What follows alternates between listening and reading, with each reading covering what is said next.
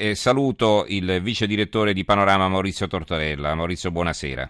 Ciao Stefano e buonasera agli ascoltatori. Allora, vediamo un cupolone trasformato in una bomba, c'è una miccia sopra, sopra la cupola di, di, San Pietro, sabotaggio in Vaticano, lo spettro di un nuovo Vatilix, i corvi, sono, i corvi che sono tornati a volare, le lotte intestine alla curia, tutti retroscena e le prossime trappole che attendono Papa Francesco che non ha paura ed è già passato al contrattacco. Di che cosa si tratta, Tortorella? Beh, è una, una lunga inchiesta fatta dal nostro vaticanista Ignazio Ingrao che è, è molto addentro alle cose vaticane, alla curia e, e, e, ne sa parecchio e racconta alla luce di tutto quello che è accaduto negli ultimi tempi, dal, dal, dallo scandalo del, del, di Monsignor Ceramsa prima del, del, del sinodo allo scandalo della parrocchia romana di Santa Teresa d'Avila con eh, la voce di eh, prostituzione gay e droga, eh, al, al, al, allo scoop subito smentito del tumore al cervello del Papa, insomma, e a tante altre cose che avevano preceduto e che poi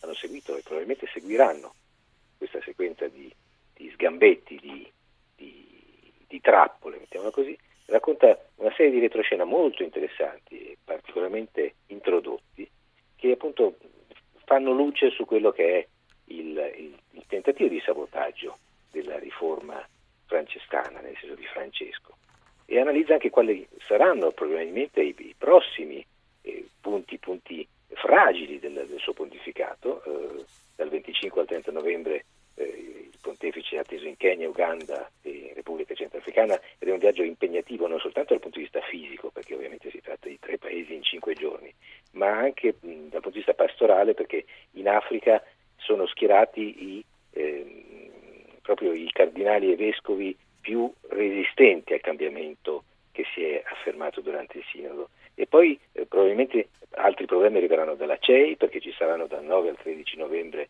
i convegni ecclesiali nazionali a Firenze anche lì ci sono eh, guai in vista per il pontefice. E, e intanto vengono raccontati appunto retroscene interessanti tipo sistema di difesa che Papa Francesco ha, eh, ha costruito, fatto costruire intorno a sé con la residenza del suo, eh, da quando appunto è stato nominato Papa nel, nel, nel marzo eh, 2013 eh, a casa Santa Maria dove nella sua stanza mh, vengono periodicamente fatte bonifiche contro eventuali microspie, il, tutti i suoi documenti arrivano e partono in una valigia eh, sigillata, cioè, una serie mm. di di notizie mai lette sui giornali che raccontano proprio un, un Vaticano e una curia, ahimè, non, non, non, particolarmente nuove da questo punto di vista rispetto a, a quelli che sono stati i problemi visti anche nel pontificato, nel pontificato di Papa Ratzinger che ha preceduto mm. quello di, di Francesco. So che c'è una, un'intervista molto interessante sul caso di un malato di slides, viene definito da molti il nuovo caso Welby. Eh sì, è una storia dire toccante. Eh, si tratta di un signore di 54 anni, dirigente d'azienda eh, che abita a Senigallia, eh, vicino appunto nelle Marche d'Ancona. 54 eh, anni, tre anni fa gli è, stato, gli è stata diagnosticata la sclerosi laterale amiotrofica, la, la terribile SLA, di cui sono malati altri 6.000 italiani. Eh, è una malattia rara ma gravissima, eh, la sopravvivenza di due o tre anni. Eh, Massimo Fanelli che per tutta la vita ha fatto il volontario, eh, fin da ragazzo, è stato in Africa, in Medio Oriente, ha aiutato feriti con emergency bambini, ha creato una sua associazione per, proprio per aiutare i bambini nella Sierra Leone e ha sempre dedicato la vita al prossimo. Ha scoperto, suo malgrado di essere malato, la malattia è progressivamente peggiorata.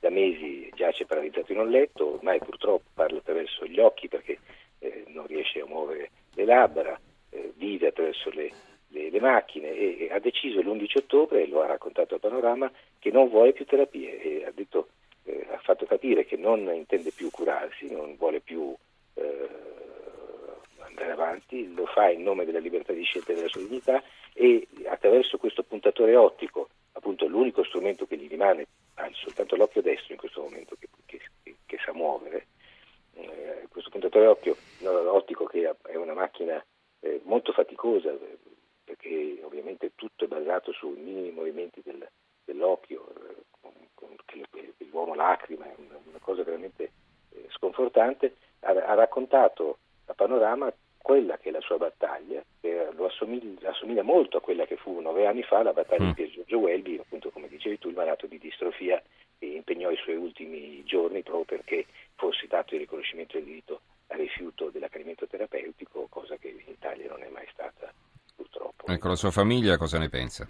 La sua famiglia è con lui, ovviamente straziata dal dolore, lui eh, nel 2012 si è sposato con una compagna che lo ha seguito in Africa e nelle sue avventure appunto di, di, di, di volontariato, è gente particolarmente generosa, coraggiosa, ha forti sentimenti, è una storia toccante, come diceva uh-huh. Mirevole, eh, che, certo. che, induce a riflettere molto su quello che è appunto certo. la vita eh, di noi tutti, che libertà di movimento pieno e, e anche molto sulla dignità dell'uomo.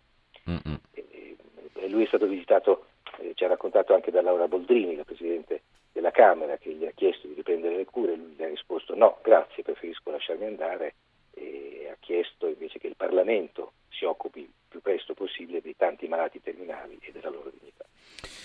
Allora, qualche altro, rapidamente qualche altro servizio che ci vuoi segnalare? Ma guarda, c'è una interessante intervista per chi apprezza questo, eh, le novità eh, a cavallo tra tecnologia e internet.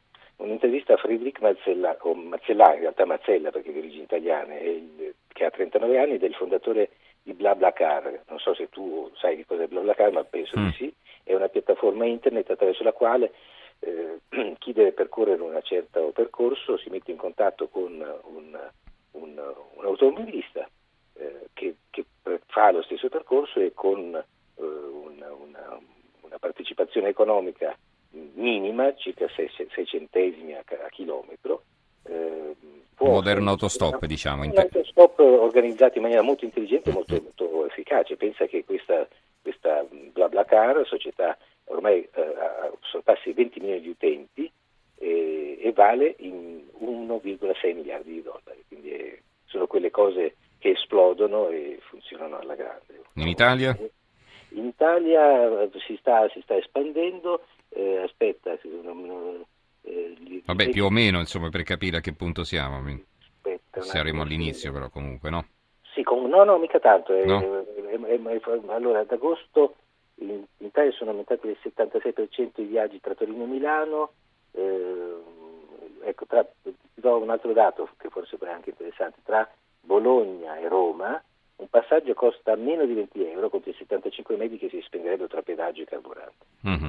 Eh, eh, il numero degli italiani coinvolti, scusami, non riesco a ricordare. Va bene, comunque diciamo è una nuova forma così anche di, di, risparmio, non solo per chi si fa dare il passaggio, ma anche di recupero delle spese per chi il passaggio lo dà, no? E poi in più si viaggia in compagnia, si fanno due chiacchiere. Esattamente, per questo bla bla, è, la, è, la mm-hmm. solita, è, una, è, una, novità della, della, cosiddetta economia condivisa, come si dice, il, certo. i meccanismi che attraverso internet permettono di mettere insieme esigenze lontane e di avvicinarle maniera molto efficace. Perfetto, allora ringraziamo Maurizio Tortorella, eh, vice direttore di Panorama, che ci ha presentato il numero in edicola fra qualche ora. Eh, è un Vaticano con il cielo scuro, nuvoloso, con una miccia sulla punta del cupolone, una miccia accesa, sabotaggio in Vaticano, lo spettro di un nuovo Vatilix, i corvi che sono tornati a volare, le lotte intestine alla curia, tutti retroscena e le prossime trappole che attendono Papa Francesco che non ha paura ed è già passato al contrattacco. Grazie Tortorella e buonanotte. Grazie.